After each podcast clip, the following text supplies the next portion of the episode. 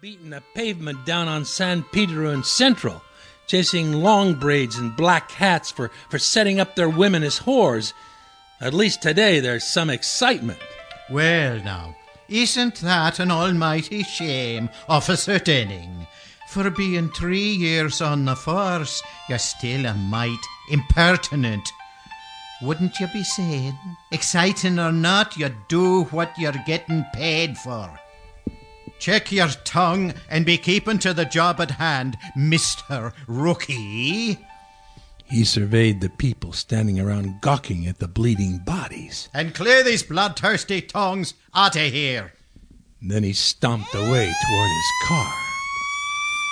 My partner Mario and I began raising our clubs and scaring off the local populace. By the time I heard the ambulance shrieking its way toward us, I, I found a, a little old Chinese lady, shriveled and trembling with age, bent over the smaller of the two fallen men. She possessed sparkling dark brown eyes that were very much alive and complained when I pulled her up off the body that she had been rifling through. You can't be doing that here, lady. They're uh, police property now, and that, and that includes everything found on their bodies. Did you steal anything? Little man have something belong to me. He steal, you go find. I looked curiously at the little slip of a woman. You can't do that, lady. I, I told you why. Now scram and let us do our work here, okay? I no go. He thief. And just then Mario came to my aid and pulled the woman away, swearing, kicking, and swinging at him. For a 27 year old cop, life was a merry-go-round here on the fringes of Skid Row. You always kept coming around to the same place you did last week and the week before that. And sometimes faces changed and pretty little feminine things right off the boat from Shanghai graced my beat for a while. And some were seamstresses, kitchen help, promised mail order brides, and the like. But most of the real beauties ended up with some pimp selling them in 30 minute intervals for 50 cents a pop in, in back of a dirty dry goods store. And once in a while, a, a drunken white man didn't think he got his money's worth and started beating up on her until her fragile little body lay like bleeding pulp in a baby lamb slaughterhouse. It was then that Mario and I would pick up the pieces beautiful black, shiny hair, fine silken yellow robes with white sleeves, her, her black skirt ripped and pulled up to her hips, her, her delicate painted face crushed in blood and bruises summed up the senselessness of it all and, and the depravity of, of human nature. The ambulance attendants were just about to throw the bodies on the stretchers and, and load them. I put my hand up to stop them. Uh, man, if, if, if you don't mind, just a minute.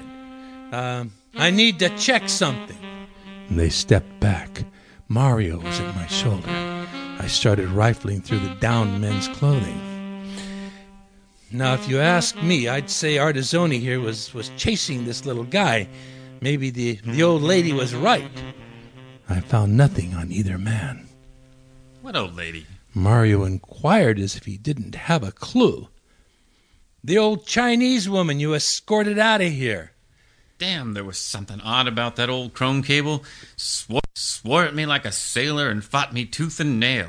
In fact, I had to handcuff her. Over there to the end post, that wooden walk near the Canton Bazaar. You didn't. Yeah, I did. Son of a bitch, Mario. You're an ox and you can't handle an ancient chink. Come on, pal, let's be real here. Shit, Cable, you take her on. I signaled for the guys from the county morgue to load the bodies.